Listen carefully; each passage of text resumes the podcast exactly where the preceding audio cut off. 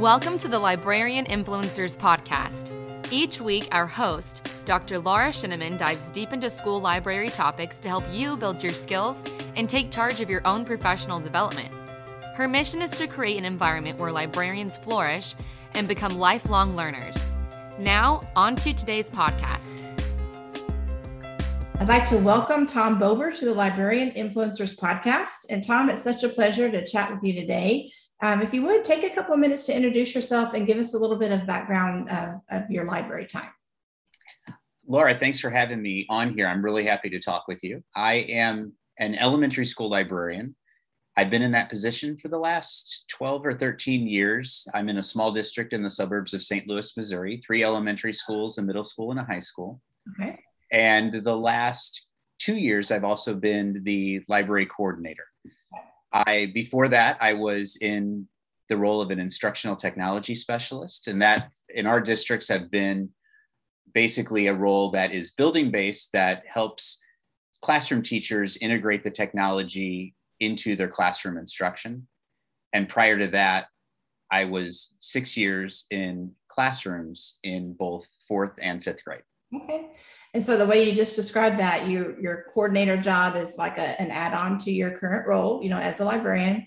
But I love how that combination of you being a teacher and then the, the tech part has led you into now, you know, with the library where we combine all of those good things, you know, into our school library environment. Um, and you might be the first person from Missouri that I've actually interviewed. So could you tell me a little bit about what does it take to be a school librarian in your state? So there's a few different paths that you can take. All of them, they do want you to have a teacher certification. And all of them, there is also a test that you have to take, a state test that you have to take to receive that certification. Okay. You can also go and the path of getting an some type of an LMS degree, right. which is the path that I took. And another path is to take a, and this is a new structure that they put into place, a core set of classes, and it's two or three classes. This is brand new this school year. Okay. That essentially gives you a foundation in some of the basics of librarianship, okay. along with the test, along with the teaching certification. Okay. So an alternate pathway. Um, and I know when I've heard that from other states, it's because they have like a shortage of librarians. Is that something Missouri is facing? Like they're using that as a shortcut route to help kind of build the numbers up. So we've actually bolstered the requirements, but be, because before that, you only needed the teacher certification and the test. And so they've added the three classes on um, just this year to, um, to, to, I think, provide some more that of that foundational knowledge that I think school librarians need when they walk into that library. So often, on their own with with little kind of daily support they'll have that foundation that they can draw from as well Okay, that makes sense. All right. So when you're thinking back um, to the beginning when you first stepped into the library, what you, what are your memories from those early years? So I walked into, and I was really lucky with this. I made a decision while I was in that instructional tech position that I I was missing some elements of student interactions that I wasn't getting, especially around literature. And so I decided to move towards librarianship. It seemed to be a good path for me mm-hmm. and started in on my coursework. And as I did that, I found out that our school librarian in our building was retiring. Oh, perfect timing. and and so yes, the timing just worked out. The stars aligned. We had a new principal coming in, and he luckily saw the vision that I hoped to implement in the library. And so I came in kind of knowing the building, knowing the staff, knowing the students. And because I also worked in the library in that tech position, or that was like my home base, mm-hmm. I had some understanding of what that program already looked like. Okay. So I luckily came in with a bit of an agenda of things that I knew that I wanted to do and things that I wanted to keep, things that I wanted to change. But the biggest thing that I remember from that first year was weeding like crazy. okay. We had a library that just desperately needed it. And um, the other thing that happened within my first two years there, and this was because of the new principal, and at his old school, they had done a whole library remodel, we remodeled our library from top to bottom brand new shelving brand new layout um, new circulation desk i mean there was literally nothing left there but the drinking fountain from two years before it, was a two year process yeah. so going through that process also and kind of being very deliberate about not only what you wanted the program to look like but what you wanted the actual library to look like right. was a real big undertaking but it was it really made the library something that I felt so connected to right off the bat because I had so much interaction with it from from day one. That's neat. And so many people never have the opportunity to to redo a library or build one, you know, from the bottom up. And you did it your first year in two years. So that's what an amazing experience um, for you to have. So that's awesome we've made a lot of changes to it since then. Not a lot, but we've made those subtle changes that we needed. Oh, this isn't working, that isn't working. And so we've had a very, luckily, had a very su- su- um, supportive administration, PTO, and others that have helped keep that library, which is physically in the center of our of our school, mm-hmm. a real central part to what happens in it on a day to day basis. That's very nice. All right. So, Tom, when you're thinking about um, yourself when you're starting out, is there any kind of advice somebody could have told you that would have been like so beneficial? Yeah, don't take everything on at once. Okay. I, I, think that that is the biggest thing. I do wish I would have done some things a little more slowly okay. and deliberately. And I think the other thing that I could have done even more of, or wish I would have done even more of, would have been to really had some deep conversations with classroom teachers, deeper conversations with classroom teachers mm-hmm. around what they saw the library role being to help me understand how to get them from where they were to where I wanted them to be as far as how they utilized the library program. That was something that I feel like I struggled with a little bit at first and took me some time to really get my feet under me mm-hmm. to move positively in that direction. Okay. Uh, was there any kind of strategy that you would say was really worked to help you do that? Well, we were at that time on a fixed schedule and we're currently on a flexible schedule.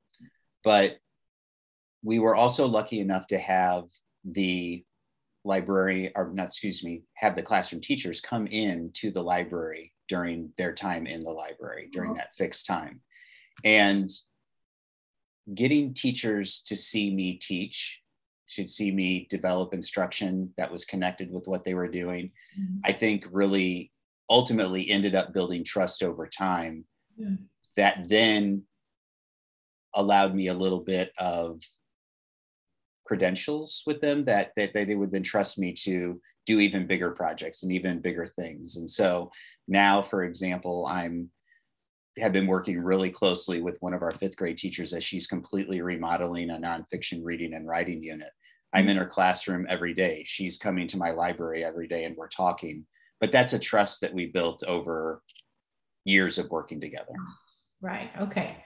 That's that's a good, very interesting way of looking at that.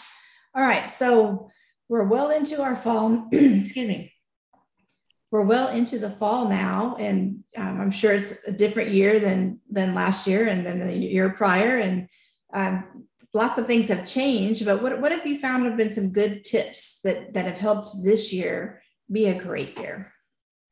I think one of the things that we did real deliberately, and this just isn't, isn't just in my building, this is in the libraries across my small district. We came into the year asking the question what are the things that worked really well in our pandemic year when we were in person? We were in person last year from late October through the end of the year, so quite a bit of time. But we also had to make quite a few changes to what we did. Our libraries, for the most part, were not open. Okay. Circulation looked very different. Students were not browsing shelves. We relied much more heavily upon our library system, which is Destiny. Mm-hmm. And we spent a lot of time together working through what that would look, look like and making it not only the best opportunity for us, but most importantly, the best experience for the students that we could given those circumstances. Mm-hmm. And there were a lot of really good things that we felt came out of that. And so we started this year knowing that the restrictions that we had had loosened up a bit, although there certainly still are ones in place, knowing that students were going to be coming into our libraries and that was going to be very different, knowing they were going to be browsing shelves and that was going to look very different. But what were the things that happened last year that worked well that we thought could transfer and that we could keep? And we really targeted in on those. We really leaned into those things. And we've got some things big and some things small that we think are probably going to be impacting how the library works moving forward for years to come.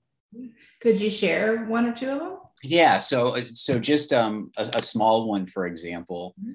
and I don't think any of these are groundbreaking. I think the thing that I really appreciate was our ability to all come in with kind of this positive attitude of, of where can we take it.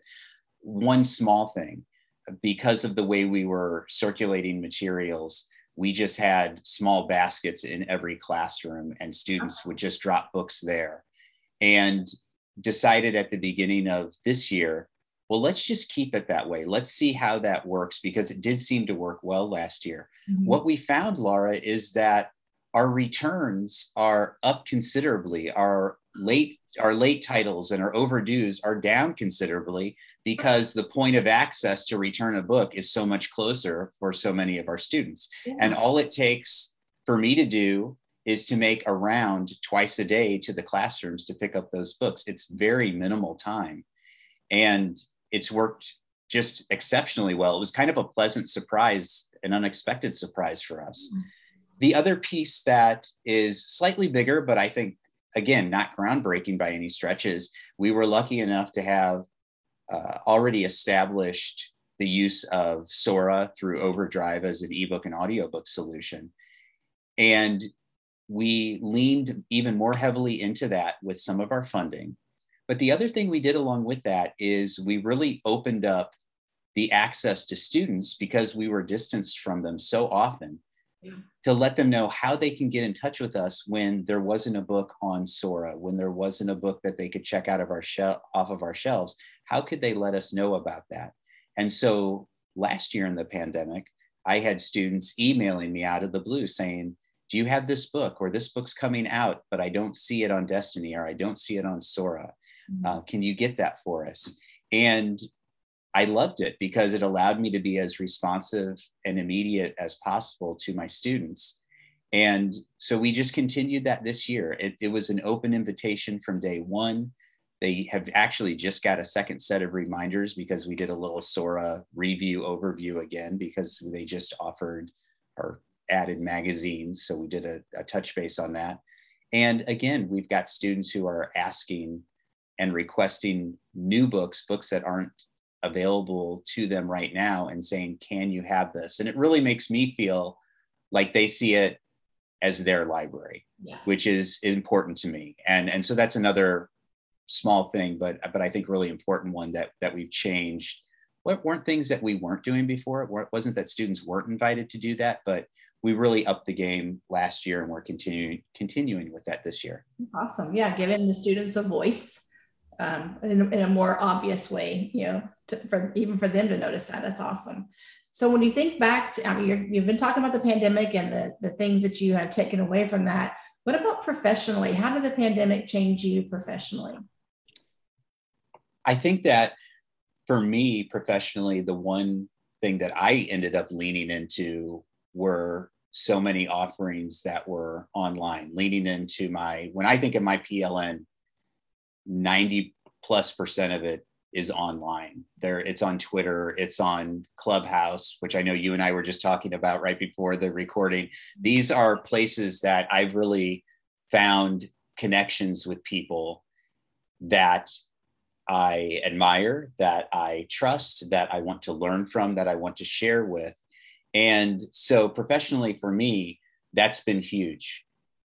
I think just a few weeks ago when I was at AASL and we were all, those of us that were able to attend, were in person together, it made even that experience so much more special, so much more rich because I felt very close to these folks. They weren't people that I necessarily just liked a post on on Twitter on occasion. These are people that I've had the chance to speak with, that I've struck up conversations with online. Mm-hmm. And I think that those are relationships that I really rely on to professionally keep me growing. And and I I can't say enough about about those folks in my life. I'm even thinking about like, you know, the pandemic was a crisis and oftentimes in crisis, relationships can really be tightened and strengthened. And I think that happened too, you know, in the social media world, you know, professionally, a lot of people just were like clinging to anybody, you know, that could was sharing their ideas and offering them possible solutions and things to try out. And um, it was a it was a good thing, you know, a good good way to connect for for us. Absolutely, absolutely. All right, so Tom, I, I know that you are an author um, on Knowledge Quest, you know, on, online. Um, so, what what is some, what are some of the things that you are most passionate about writing or sharing? So, yeah, so my my my main area that I lean into is all around the use of primary sources and historical documents in student learning. And one thing I didn't mention when I gave you my background is that one of my years as a librarian, the 15 16 school year, I, I moved from St. Louis to DC and I spent it as a teacher in residence at the Library of Congress. Oh my goodness, wow. so that experience, that opportunity really made me want to share what I knew and share what the power that I knew these items had mm-hmm. with others. And I had started doing that a little earlier because I had been using them earlier. I just didn't jump into that that opportunity. Yeah. And I had been doing that at the state level. But as I left the Library of Congress and came back to my library, which was something I, I desperately wanted to do, I knew that that was my place. I also knew that I wanted to continue sharing out with people. And so one of the ways that, that you just mentioned and it didn't start right away. I think I'd started about a year after I had left. Was that I started to write a monthly blog post for Knowledge Quest called Picture Books and Primary Sources. And it looks at how historically based picture books, most of them nonfiction, mm-hmm. can be paired with historical related items and how instructionally we can do some things to enhance the book, to enhance students' understanding of that historical time period or that historical person.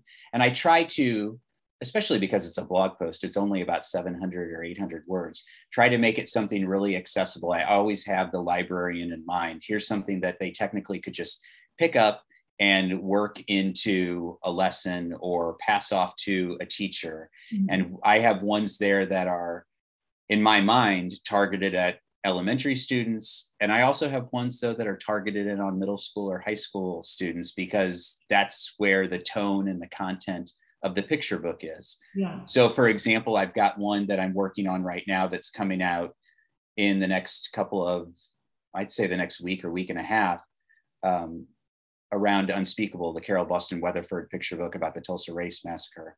And that certainly would be one that you'd more than likely use with more of a middle school or high school set. But there are incredible resources that I think can go together with that. So that's something I love to explore and love to share.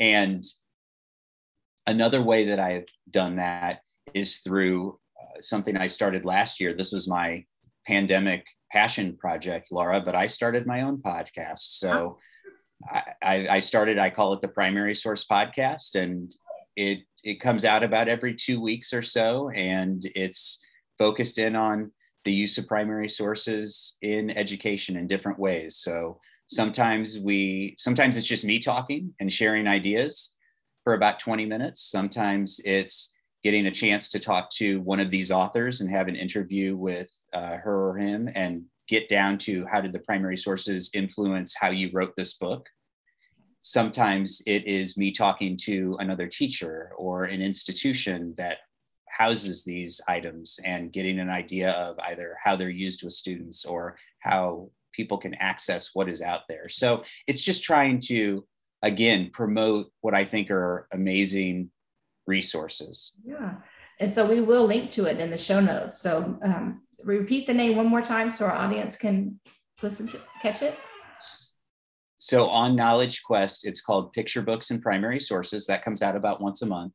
And then the podcast is called the Primary Source Podcast. And I'll add one more thing in, Laura. I did write a book, um, two books actually. One of them is called The Elementary Educator's Guide to Primary Sources. These are really long titles. The other, the other one is called Building News Literacy. And even though it's really focused in on news literacy, there's also a historical news okay. slant in there because that's kind of the lens that I view a lot of the world through is how do we look at history and bring it to today okay. to help our students learn and, and make sense of things so I, I love i love getting an opportunity to talk with work with um, write to other professionals and love when i get a chance to to hear back from them as well i think it's a real treat um, and it's it's kind of my my hobby that keeps me very very busy outside of all the library busyness that i know we all have Good. So, Tom, with your two books, um, tell tell the audience a little bit about what what's the content is about. It's like what would attract them to the, those books. Yeah, sure. So, the Elementary Educator's Guide to Primary Sources. The idea behind that was to take all of the work that I had done for about five years around the use of primary sources mm-hmm. and lay out all the successes. Like, what are the things that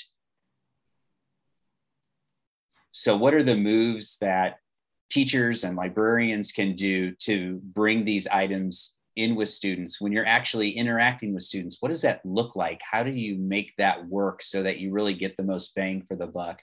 Of course, where do you find these things and what kind of different approaches can you take? So, it's focused, I'd say the main part of that is really five analysis strategies. And I really try to break them down as best as I can. And these work, Laura, for kindergarten students up through fifth grade students or sixth grade students. So it's meant to go all the way from the entire elementary span.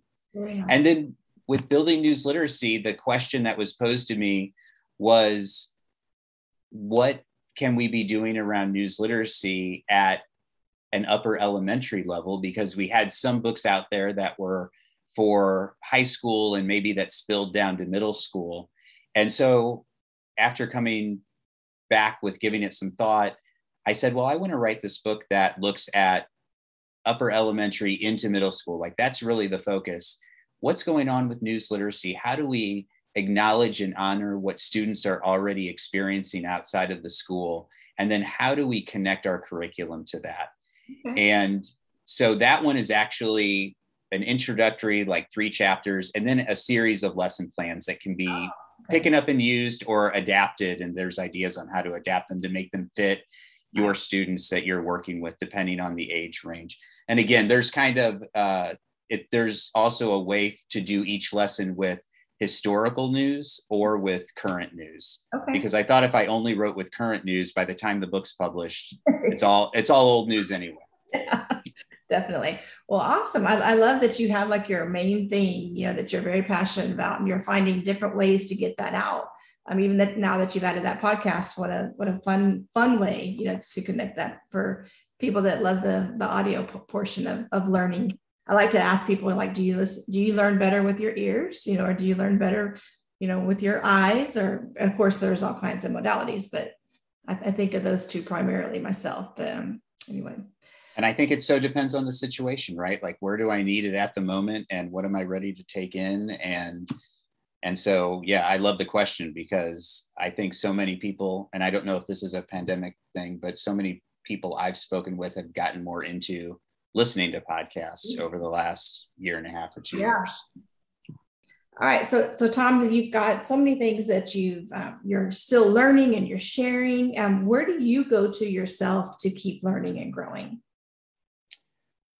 I mentioned, like I mentioned earlier, I go to my PLN, I go to my state library organization. That's another huge place that I really love to learn from.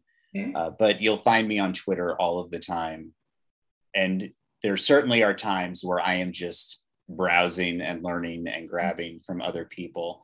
I'm also on some Facebook groups, uh, Future Ready Librarians, and there's there's several other groups on there that are really great for questions being posed and um, again just that library world thinking and asking questions and all of those things get me to think which is what i want to be doing. And i'm going to add this in back to the pandemic we were talking about earlier. Um, i think that the pandemic also gave a lot of us time to reflect. You know I, I know we were busy busy busy busy but then we also had time that we we didn't normally have in our you know minute to minute schedule that we were having. And i think that that created the opportunity for us to reflect and think about the things deeper you know that we were seeing people chat about online or you know in a podcast or whatever. But anyway just that was just a thought that came to mind.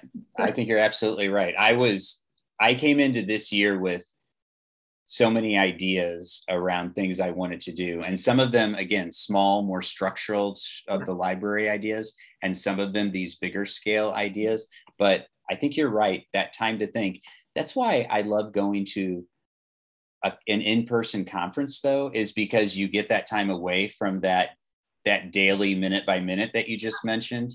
And so whether I'm going to my state conference or the big AASL conference or ALA or something like that, that time to think along with all of the great learning that that gets presented there and that's invaluable too but that time to think i think really is transformative yeah. for me Definitely. all right so tom you you've got um, you've mentioned social media several times and different things online so just give us a rundown real quick of where people will find you online and maybe like what the handles are that kind of thing so the biggest place that you're going to find me actually saying anything is on Twitter. So my Twitter handle is at Captain Library. I have the same handle on Instagram, but I am so much just a, a voyeur. I just go and, and pull and learn from others in that space. And you'll see me just with my name, Tom Bober, in some of these library groups okay. on Facebook. Okay. And then you mentioned the blog, um, your Knowledge Quest writing. So we'll share the link for that in the show notes for our audience. But in case you don't know, um, Knowledge Quest has like an author page.